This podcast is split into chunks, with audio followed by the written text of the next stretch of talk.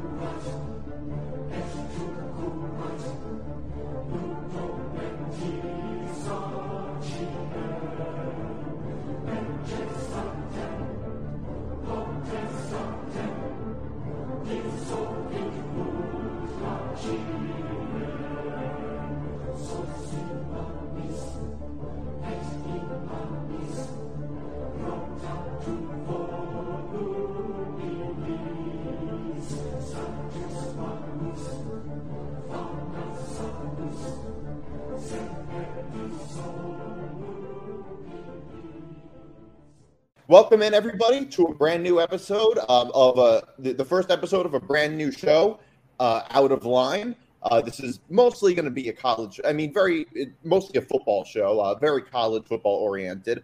Uh, as you can see, I have a Georgia fan on, and you can see from his hat. Um, and you, you, know, Georgia fans couldn't they couldn't be much happier right now. frankly, neither could Notre Dame fans. you know, Brian Kelly laying an egg and all that. Um, welcome, Noah. Welcome. You're the first guest. Yeah, thanks for having me on, Nick. Like you said, um, massive win for us over the weekend, winning 49 to 3 over Oregon. Absolutely ecstatic. And uh, Notre Dame did lose as well this weekend, so they'll be a little ticked about that. But yeah, Brian Kelly, uh, special teams wasn't good, man. It was an absolute yeah, disaster. Brian Kelly laid an egg in that game. Now, I will have to say, Brian Kelly and his fake Southern accent totally lost. It was, it was fun to watch. The thing is, I don't think I don't dislike Brian Kelly for getting up and leaving for LSU. Like LSU is mm-hmm. clearly a better job than Notre Dame. So from his perspective, you know what? Like the same way I don't get mad at professional athletes for leaving their teams. I don't think there's anything wrong with that. Um, he is a little bit unlikable. Um, a kid did die on his watch um, in, two, in 2010, um, which was I don't know, m- makes me feel a, a certain way about him. I guess. Uh, a lot of people do, and he he could be very, uh, you know, the fake Southern accent. He could be very nasty. He was kind of rude to the reporters and all that. Um, but either way, um, I did have money on that game. I know you're not a gambler like I am. I did have money on that game. Um, I won money either way because the way it worked was that I had a parlay. Of, I had a five team parlay, and the first four won. Mm-hmm. So if LSU was to cover, uh, that was the fifth leg of the five of the uh, five leg parlay that I had. So if LSU were to cover three and a half, I would have won like 170. dollars mm-hmm. But I won like, I, but I hedged it. I'm sorry, $120. And, and but I hedged it, so I would have won. Uh, so I ended up winning like 43 instead, in case Florida State covered. So I ended up winning money on that game anyway, but I would have won a lot more if LSU had covered. At that point, LSU wasn't going to cover anyway. So th- there was almost no way that was going to happen because the way overtime works and all that, there was almost no way that was going to happen um, unless they were somehow score a touchdown and then before what you know it's possible, but it's unlikely. So anyway, uh, so it, it would have been. So I was rooting for LSU to. Yeah, you know, I, I thought I was sort of God. I was looking down. I was like, all right, they're just going to kick the extra point, whatever. But I will have to say, the special teams was an absolute disaster for LSU. LSU, they at that point, they were dominating Florida State. Florida State's defense was so gassed at that point. Like, I almost feel like it would have been a lot smarter to go for two in that situation because Florida State's special teams were just so bad. They had a blocked. Uh, I mean, um, Nabers, Malik Nabers. he dropped two punt. Uh, he muffed two punts in that game, and he was lucky. Florida State scored on neither of them. He was very lucky about that. Florida State should have been losing. I'm sorry, LSU should have been losing by a lot more strictly because of their special teams. And that's really what killed them. And the funny part is, the one guy who followed Brian Kelly from Notre Dame to LSU was the special teams coordinator. Yeah, it's a bit funny how it works out. Um, honestly, I think you have to give a hand to LSU special teams because they made this game. It's strange, right? Because they were just so abysmal. Like I've never seen such terrible special teams. Not just you know the two muffed, which, like you said, they were lucky. FSU didn't score on either of them. The first one, LSU's defense got a stop on fourth down, and the second one, I don't know what the play. Why would you call a pitch there? But the running back fumbled. They got it back to the one yard line. They were able. Yeah, you know the funny. thing, can I just interrupt you there for a second? Yeah, the go ahead. funny thing about that is that because Florida State ended up winning because of LSU's bad special teams, nobody's talking about that play. But imagine if the roles were reversed and LSU ended up making that call and they ended up losing the game because of it, or Florida State lost because of it. Mhm. Like that is the dumbest thing you can do. It's almost like Pete Carroll passing on the one yard line in the Super Bowl. Yeah, I'm like, just do a halfback dive. There's no no reason to do a pitch. It's very risky, and unfortunately, the running back did drop it. Luckily, um, Florida State special teams, so you know, got to give them credit as well. They were phenomenal in this game, as terrible as LSU special teams was. I mean, that was a big block to win the game for them. Um, early, LSU tried to give Florida State the game, and Florida State was like, "No, you know, you can have it back," basically. And uh, it was an insane game back and forth. Um, really impressed with both quarterbacks as well. I wasn't a big fan of Jordan Travis last year from what I saw. I thought he was very in- inconsistent, but he looked solid in this game 260 pass yards and two touchdowns. And Jayden Daniels on their side, I thought was pretty good. Um, Ontaria Wilson, Florida State wide receiver, absolute monster. That one handed catch he had, I believe it was in the third quarter. I think they went up 17 to 3 with that. Was an absolutely insane play. Um, but yeah, I mean, the, the, special teams was just an absolute disaster. I, I even saw a meme Nick a few days ago where it was like um, practice schedule for LSU this Tuesday or whatever, and it had like ten things, and every every single one was special teams, which honest honestly wouldn't be a stretch, right? Because I thought their offense was pretty good. Um, their defense wasn't terrible either. I mean, Florida State had some big plays, but towards the end of the game, LSU, like you said, was really getting momentum back, and for the second half, they were really the better team. Florida State's defense had no answer for their offense by then. You could tell they were gassed. They weren't getting pressure, which was their biggest strength in the first half. Their quarterback barely had any time to throw. He was getting sacked all the time, it felt like. Um, but in the second half, they had the momentum, and then, you know, just like that, a blocked PAT. So from a from a neutral perspective, I thought it was a great game. It, it back and forth, very exciting, massive comeback attempt by LSU. But when you make so many simple mistakes on special teams, right, it's really hard to overcome that. And they were lucky that the defense bailed them out like they did. Um, I don't even know if I mentioned they also missed a field goal late in the second quarter. Yeah. Um, so you know, and they lose by one. You think, well, at the end of the game, would that have been the difference? Who knows? Because you know, every little thing that happens in game right can change how the rest of the game goes. So you, don't know what would happen if they make that field goal or not. But um, it's a disaster. That said, LSU, we knew this would be the case. They're a rebuilding team. They're in a very tough division. Um, if they struggled that bad against a pretty good FSU defensive line, Nick, just think what they're going to do when they play teams like Alabama or A and M or Arkansas. These teams right. have even better defenses than Florida State has. Um, but credit to Florida State, Mike Norvell. You know, rough first two years for him, but he's building something there. He had a really good recruiting class this year in the top twenty-five, and they started off two and zero. Um, granted, one one win was against an FCS team or whatever, but this one, you know, I know it's quote unquote a neutral site game, but it was a game in New Orleans, so you'd probably expect it was more sort of LSU. like uh, the Rose Bowl for USC, right? And and they got it done, and I think they looked great in the first half. You could tell in the second half, kind of gassed a little bit, but good performance for them. Honestly, if they could just get some things together, I think this was a game. If they were firing all cylinders, they could have won this by twenty-one. But because of the little mistakes they made after the muff punts, uh, it was a close game, closer game than it should have been. Yeah, I, I, think this was part of the reason this game was such a big story is because Brian, because of the whole, lot because uh, of Brian Kelly's enormously huge contract, the, the amount of money he's getting paid and all that. Although I will have to say, as much as we're killing LSU right now and their terrible special teams, I also think on the flip side, this is there's a bit of an overreaction to this.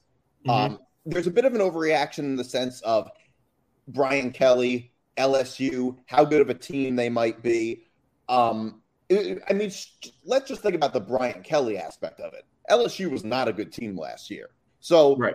I mean, just looking at this game, it's still a step up for LSU. Um, we know Jayden Daniels from from Arizona State to LSU because of Brian Kelly. Uh, so just from a Brian Kelly standpoint, like I'm not going to criticize a coach for taking over a team that was bad if they made the team better. Like comparatively speaking, if they're better with him than they were the right. year before, I don't. I'm not really going to kill him for that. The other thing is things like this happen every year where a team loses a game and we really overreact to it and we think the season's over. I mean, one that mhm. comes to mind is Ohio State when they lost to Virginia Tech. Everybody thought the season was over because they lost to Virginia Tech in September and they won the national championship. So I don't I don't think it's a huge deal that they ended up that they lost in a non-conference game in in the very beginning in, in early September to Florida State because of special teams errors, which is something that you could pretty easily fix for the most part. Um, the flip side is Florida State fans are going nuts right now because they're finally back. And a lot of people are making fun of them for it. But here's the thing I say let them have this moment. Let Florida State have this moment because for like five years in a row, Florida State's been terrible. The last time mm-hmm. they were in a bowl game was the Independence Bowl. Yeah. That's the last time they were in a bowl game. So to this, I say, you know what? I think college football is better when traditional sort of powerhouse teams, especially when they're in geographically talented areas are good. I feel like college football is better.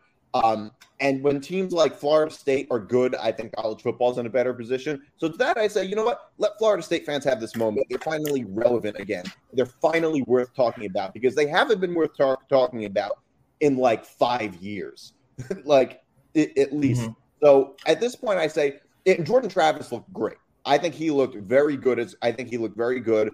Um, it looks really good for Mike Norvell. Uh, it, it's, I mean, it took him a few years, but it looks like they're it looks like they're good, they're back. Um, now, in terms of LSU, I don't think they're a playoff team. But the reason I don't think they're a playoff team is not because they lost this game. If they had won, I'd say the same thing. I think their schedule is too difficult. It's Brian Kelly's first year. They, I just don't think they're a good enough team to overcome a schedule like this. Because um, I mean, they're playing Oh, t- I mean, tomorrow's a tough game. They're playing Southern. yeah. Uh, then they're playing Mississippi State. That's winnable. But um, they're playing. Uh, I mean, they, they're playing Tennessee, Florida, Ole Miss, Alabama, Arkansas, Texas A&M. All of them ranked teams. I don't see them winning all of those games. I mean, if they if they couldn't beat Florida State like this, I don't see them winning all of those games. Though I could see them winning a good, a decent bowl game, I guess. Um, mm-hmm. But either way, even if, like I said, even if they had beaten Florida State, the likelihood of them being a playoff team, I think overall is very low. Yeah, no, absolutely. I mean, I think at best they're probably the fourth best team in the division because I think Alabama, obviously, A and M had the number one recruiting class, and Arkansas is pretty good under Sam Pittman. I mean, they were great last year. They got a solid one against a good Cincy team in Week One um, it's tough for them. And like you said, um, Kentucky and Florida are two very tough games from the Eastern side. Uh, two very good teams, I think, that, funnily enough, play each other this week. Um, on the other side, and I will say about LSU, they do have some talent. I think they can win games this year. I love the the Penn State transfer running back Noah Cain. I thought that was a solid pickup for him. And obviously Kayshon Boutte. And I know he didn't have a great game. He had two catches for 20 yards. I think he had a couple drops and a lot of targets. But – the guy has talent through the roof. I think he'll be fine long term. I know everyone wants to clown on a, a, guy that has a lot of hype and he doesn't have the best game, but you know it's only one game, like you said, Nick. On the other side for Florida State, I don't blame their fans at all for getting excited because, like you said, not only have they been bad for so long, but this is a fan base that has seen the absolute heights. I mean, it's only 2013, their last title. In the 90s, Seminoles teams, when they were going up against the Gators pretty much every year, it was some of the best times that college football has ever seen. I think when you're talking about these vintage programs that are going through hard times, teams like Florida State, not so much Michigan because they're in the playoffs last year, but most years Michigan, Texas, Miami. I think college football is way better when teams like that are do, are doing well um, because it, you know it just makes the games more exciting. So I like Florida State. Uh, Florida State. I have a lot of respect for them. I hope they keep winning. Obviously, it's tough in the ACC because I mean, Clemson looks amazing after their first game, but none uh, of the other teams look that good. Yeah, I mean, I think teams yeah. like Pittsburgh and Wake Forest will take a bit of a step back. Yeah, I, I, think that overall, I mean, Florida State and Clemson are two teams in the ACC that have so many SEC tendencies. Like they mm-hmm. see, they feel like SEC teams, but they're in, but they're in the ACC. Uh, yeah, right. all of that, all, like yeah, all that is true. Um, yeah, so to that, to Florida State fans, I say, yeah, you know, enjoy this, I guess. Um, Florida is finally back. Sorry, Florida beat Utah, um, as as we all saw. Utah with that uh, uh, Utah with blowing it at the end of the game. At that point, I thought it was over because they were one of the teams in the parlay that I did. Um, mm-hmm. Florida had uh, I had winning uh, straight up, uh, and I was going nuts when I saw this. Uh, I think that this game really puts a referendum on Dan Mullen. Now that Florida, because think about this for a second. Anthony Richardson was basically a backup when Brian Kelly, uh, when Brian Kelly, when Dan Mullen was coaching last year. He didn't even play in that many games. He started in, I could be wrong, but I think he started in zero games last year, uh, Anthony Richardson. And now he just comes out with under Billy Napier and just shows and and wins a game that they weren't expected to win. Then not just that, he played very very well, and it makes it even worse that he was Dan Mullen's recruit, and mm-hmm. he started Emory Jones over him, which is and he's become a punchline basically. It makes Dan Mullen look really stupid, and he better get used to this analyst gig because it looks like he might not get another job anytime soon. Um, yeah, I've talked with my good buddy and coach Garth about the slot. He's a Florida fan. Um, I really like Anthony Richardson. Obviously, I hate Florida. I mean, like you said, Nick, Georgia yeah. fan can't stand it, but I got to give them credit where this was where they're due. I think Utah's a very good team, and they got it done. Big game at home for them as well. But Anthony Richardson, very talented. And think about Dan Mullen last year, right? He, he is stubbornly loyal. Like it took Emory Jones getting injured for I believe him to finally put in Anthony Richardson. He, he waited too long to fire Todd Grantham when the defense was an absolute joke. Um, and un- unfortunately for him, it cost him his job. Now, as for Billy Napier, I thought he was great recruiting in the offseason. And look, it's going to take time for Florida, right? I, I don't expect them to like compete for the East or anything like that. I still think it's Georgia's division to run. But, you know, I think they could finish anywhere from second to maybe fourth, depending on how good they are in divisional games. They have a massive game this weekend against Kentucky, that could really decide the course of their season because that's a direct competitor for them. But I, have always liked James Richardson, very talented, three rushing touchdowns in this game. He also had an incredible, uh, I don't even know what to call it, Nick, like a fake pass and then the spin around on a two point conversion. It was absolutely ridiculous. I don't even know how he pulled it off. But he had a, a really one of his three rushing touchdowns was like a 50 plus yarder as well, very dynamic, 45 yarder. I'm looking at it right now. Um, and he was really accurate in this game. 17 to 24, 168, which, you know, last year thing, I, I mean, knock against AR last year was really talented, but he was inconsistent and he made some bonehead decisions. But I didn't see any of that in this game. So if he's developed as a passer to go along with his running ability, that will really help a Florida offense that loves to get the running game going. And you saw that in this one, Nick. 283 yeah. rushing yards, averaging over seven a clip, and four rushing touchdowns. Um, as for Utah, uh, I don't know what Cameron Rising was doing on that last play. I don't know what he saw on the play. Um, but I mean, it wasn't even close. Easy, easiest, easiest interception that guy's going to get in his career. it and, was and, a terrible throw. Yeah, and unfortunately, you know, for them, it ended the game. Uh, Tavion Thomas was good, 23 carries, 115 yards, and a touchdown.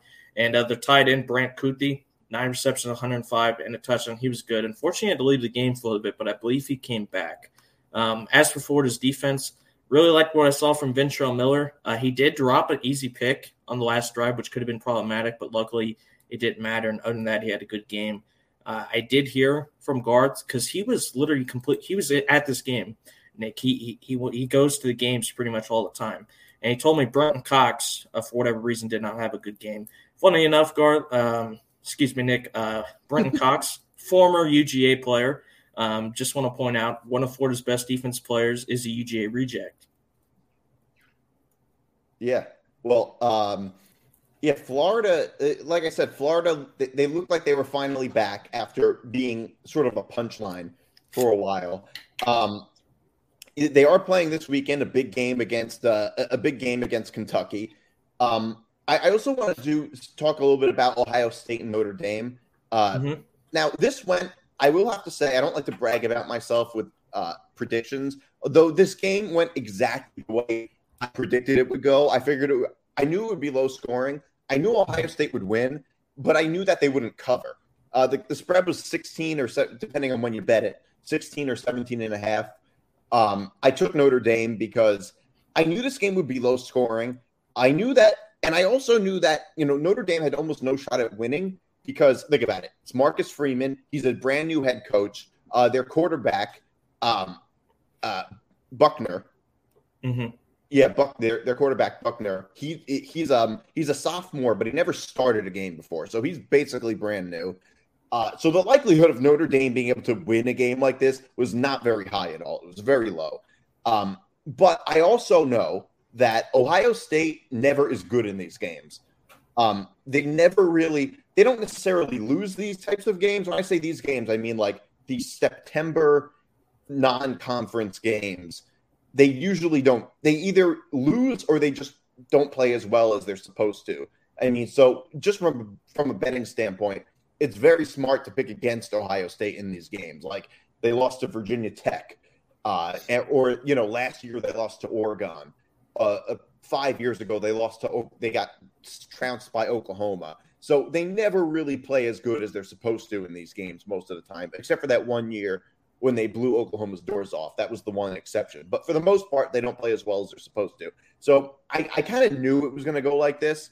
Um, Notre Dame losing. I mean, Notre Dame often gets criticized for playing easy schedules and maybe being able to get in the playoffs or being ranked too high because their schedule is too easy. But this year they had played a bunch of tough games. So for them to even be a playoff team or even have consideration, I feel like this year they have to actually earn it. This uh, what uh, with Notre Dame overall, I thought Ohio State looked pedestrian. They didn't look great. Uh, they looked okay uh, offensively, at least. Um, I mean, I thought maybe they would be able to score a little more. Um, but like I said, I'm not going to overreact to that because this happens all the time with Ohio State, and they turn out to be a lot better. Yeah, no, I'm not worried about Ohio State. I think uh, when healthy and they're firing all cylinders, which obviously, you know, first game jitters or whatnot, they weren't firing all cylinders in the first three quarters. They got it going a bit, I will say, in the fourth. CJ Stroud really started getting the stride. And I do want to give a shout out as well to Emeka Egbuka stepping in when Jackson Smith-Njigba left the game to, due to an injury and he was phenomenal. He had nine catches for 90 yards and a touchdown. So go figure, Nick. Just add another weapon to, to, to the luxuries that Ohio State has. Um, Miyan Williams and TreVeyon Henderson as well. Both were really effective in the running game. Um, and CJ Stroud, you know, look, he, he's a Heisman favorite. I think he's a top two quarterback in the nation. He's an absolute stud. But I thought Notre Dame's defense was very good in the first half, but eventually they tired out because, unfortunately for the offense – they just had no run game, like at all. They averaged 2.5 yards a carry. And like you said, Nick, that's a lot of pressure to put on a quarterback starting his first ever game. And he got off to a good start. He was like five for five or five, six for six to start the game.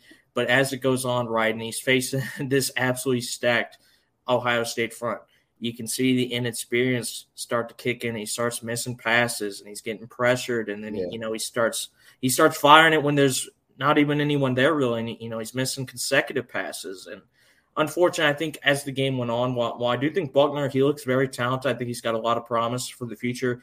You could really tell as the game went on that it was his first career start. Very inexperienced. Yeah. But, but um, I will have to say, I mean, you did okay. say their defense wore out, but really their offense did. Mm-hmm. I mean, they didn't score at all in the second half.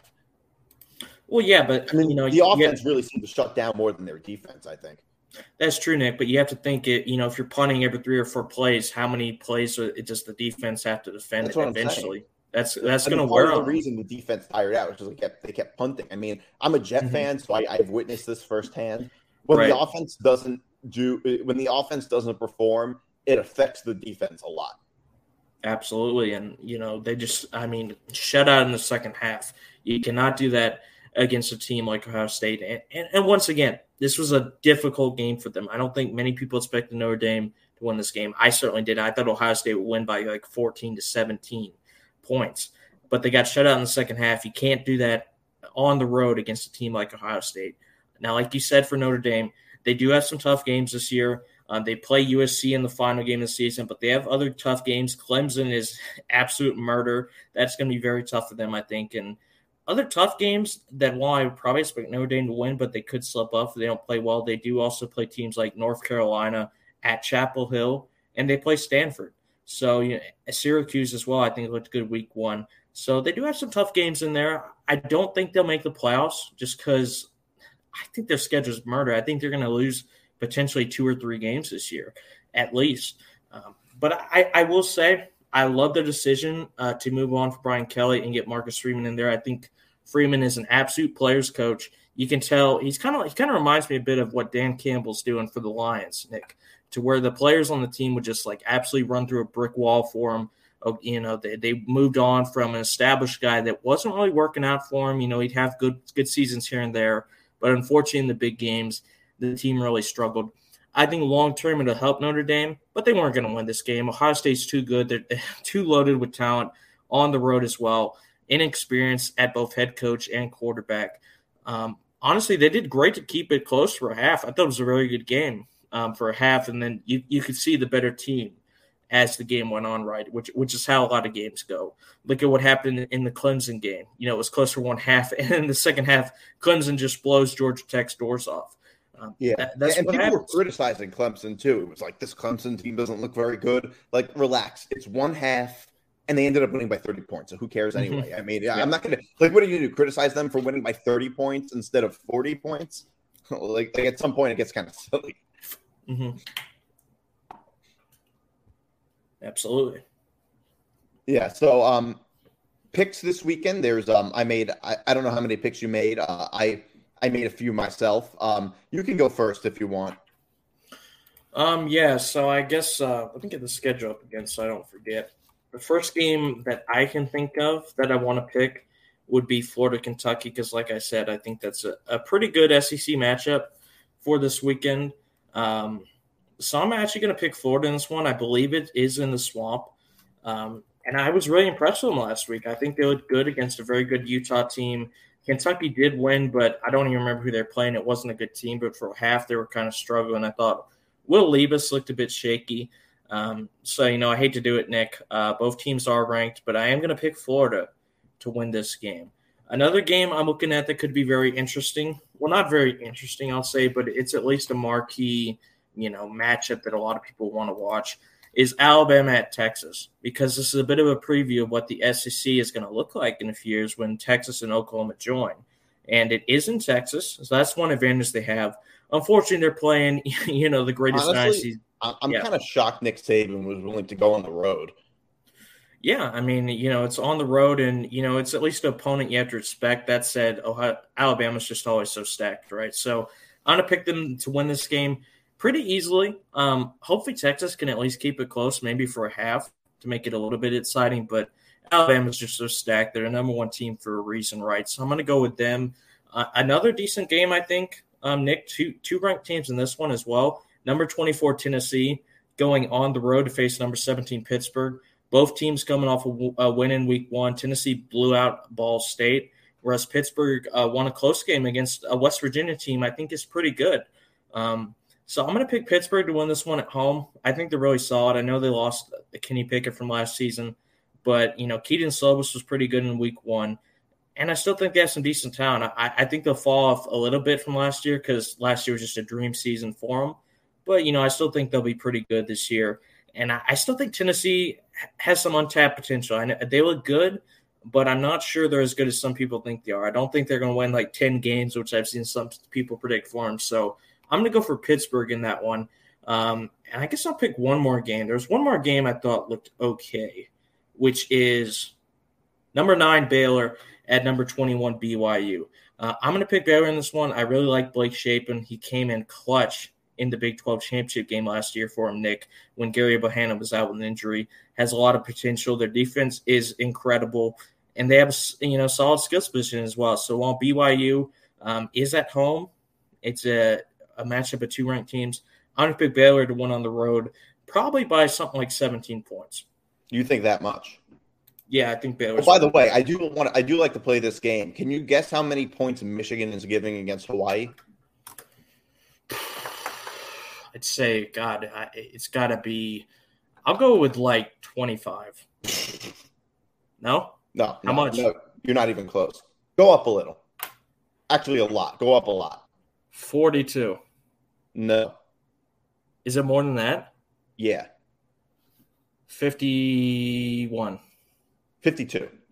Okay. Jesus, that's in Michigan is literally giving 52 points. So basically, even if Miami, uh, even if Michigan beats Hawaii by seven touchdowns, Hawaii covers.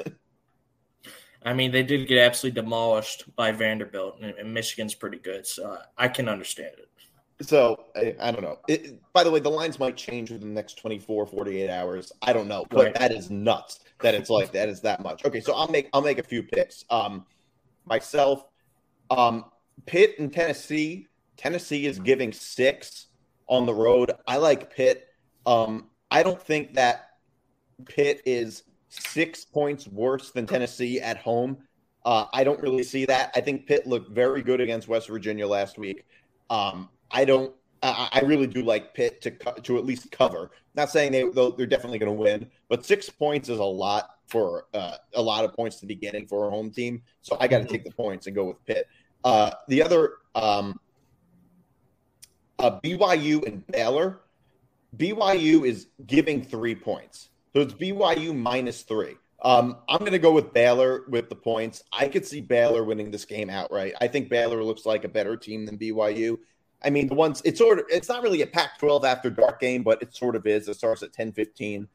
Uh, and I mean, one of them is Big 12. Neither of them are Pac-12 games, but they're they're essentially after dark games. So you know, uh, it's a Big 12 after dark game.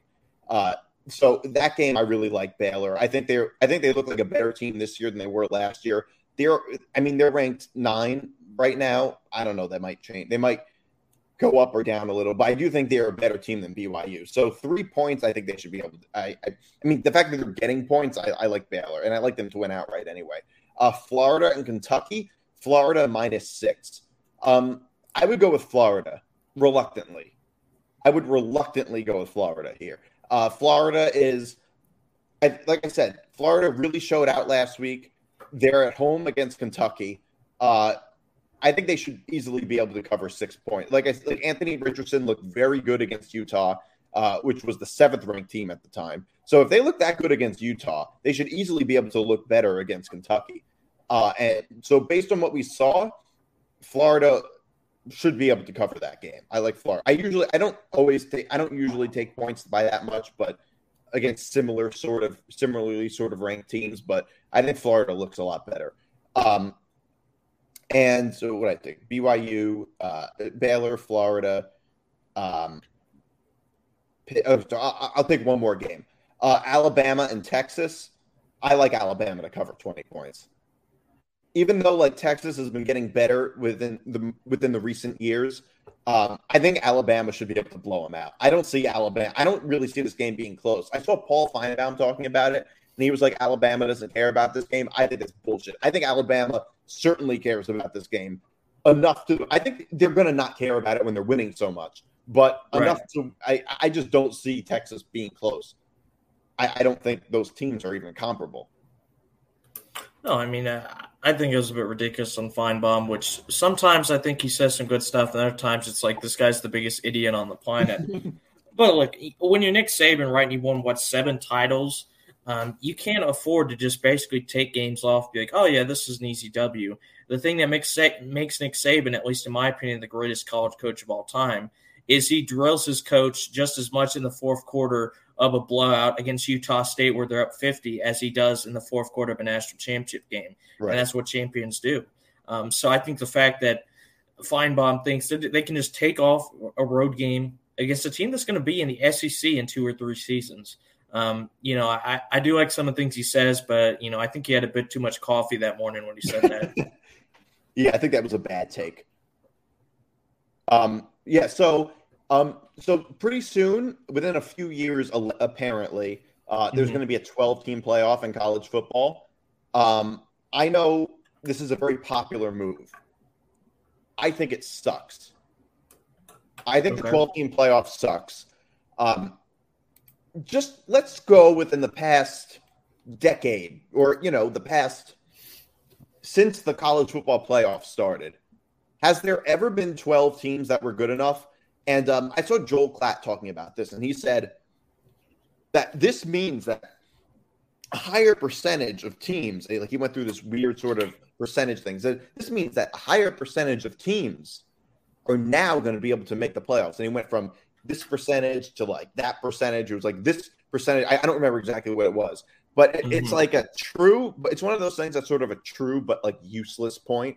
It's like so there's a higher percentage of teams that make it. Like okay, why is that necessarily better? In the NBA, more than half of the teams make it every year. Is that a, do they have a better system than uh, than all the others? I would say no. Most people right. would always say no. Like I don't think the higher percentage of teams that make it is always better. I care about if those teams are good enough. And I'm fine with a playoff expansion. I'm fine with it because there might be more teams than four that are capable of competing. But it's worth noting within our lifetimes, with, since the college football playoff has started, has there been a 12 seed that's been good enough for the playoff? I don't. I can't think of one.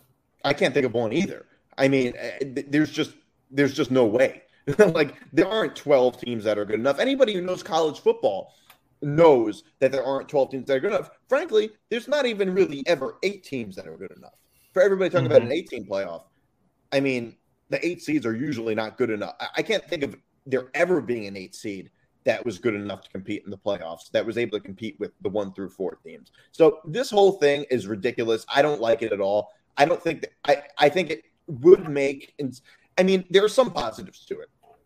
Mm-hmm. There's some positives to it for fans. Like, yes, it's true that teams like Penn State, Wisconsin, USC, bubble teams that haven't made it yet but were close would be able to get in a lot.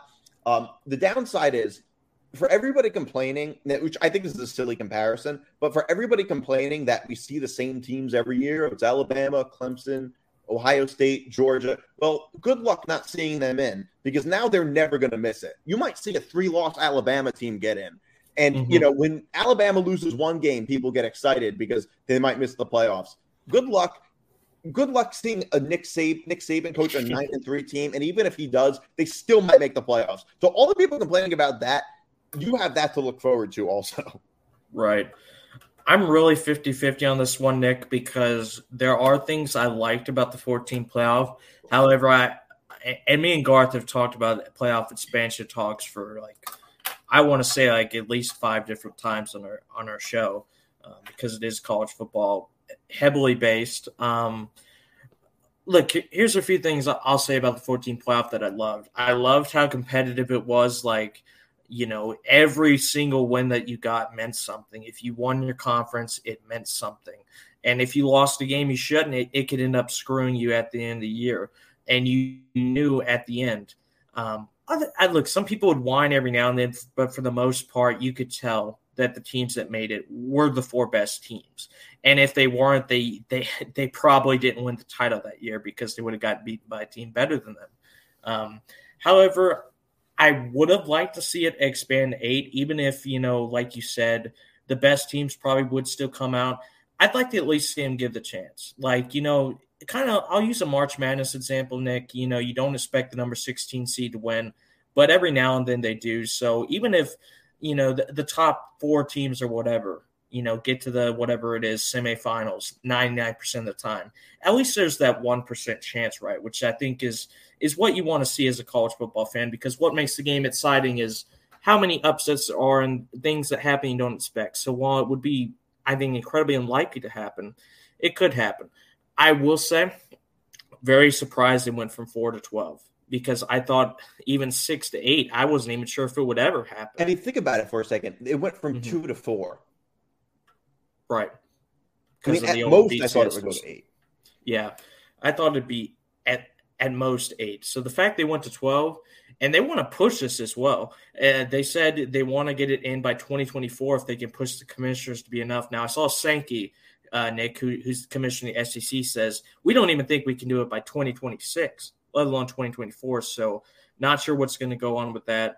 Overall, um, I'm kind of on the fence about it. I don't have a major I, if it was eight teams, I would have been ecstatic. The fact they went to 12, because like you said, I'll use this to make a point, Nick. What was Oregon ranked uh, last week before they played Georgia? 11. And, and they played the number three team, and you saw how that went. Yeah. So, you know, just think how many playoff games would be like that. That you really wanted to bring that up, I can tell.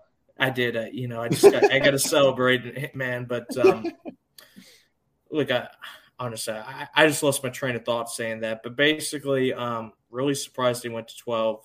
As a football, I guess as a football fan though, um, I'm never really going to complain about watching more games, even though I'll probably turn most of those games off by halftime because it'd be 49 to nothing. But you know, who knows? Maybe there'll be an upset here and there. So I don't have a major problem with it. I mean, I'm probably not as enthusiastic about it as a lot of people. I can't understand why some people would like it because the 14 playoff, the races were absolutely exciting. But at the same time, you know, I think some teams will like it because, you know, for some teams, it's basically like, well, if we lose one one game, our season is over. So, you know, that now that I guess they have a little bit of insurance, but like you said, people complain about the same teams getting in. Um, that that's not going to change with 12 teams. It's going to be more a more of a I wouldn't say issue, more of an occurrence than it already was. Yeah, and not only that, but we would also see a lot of things where it's like we would see a lot of uh, teams that we don't see that often that people would start to complain about. Like we might get to the point where like USC is always in it. Why is USC always in? It's I know USC hasn't made it yet, but I bet they're going to make it a bunch of times with the 12 team playoff.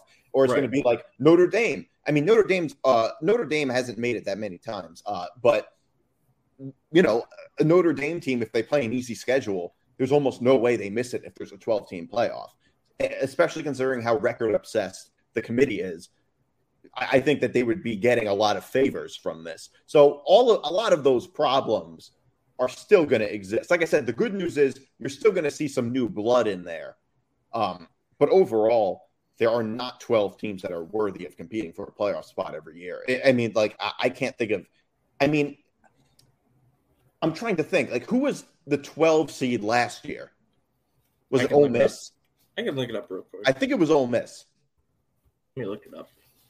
Let's see. Okay, this is for this year. That's not helpful at all. Here we go. 2021 rankings. Number 12 by the final week was, let me see here. Okay. Uh, ba, ba, ba. Utah was number Utah. 12. Yeah. Who was 11? Oh, I literally just closed Nick. I have no idea. Oh, it's okay. Whatever. It doesn't matter. So Utah would have been a playoff team last year. hmm And they lost four games.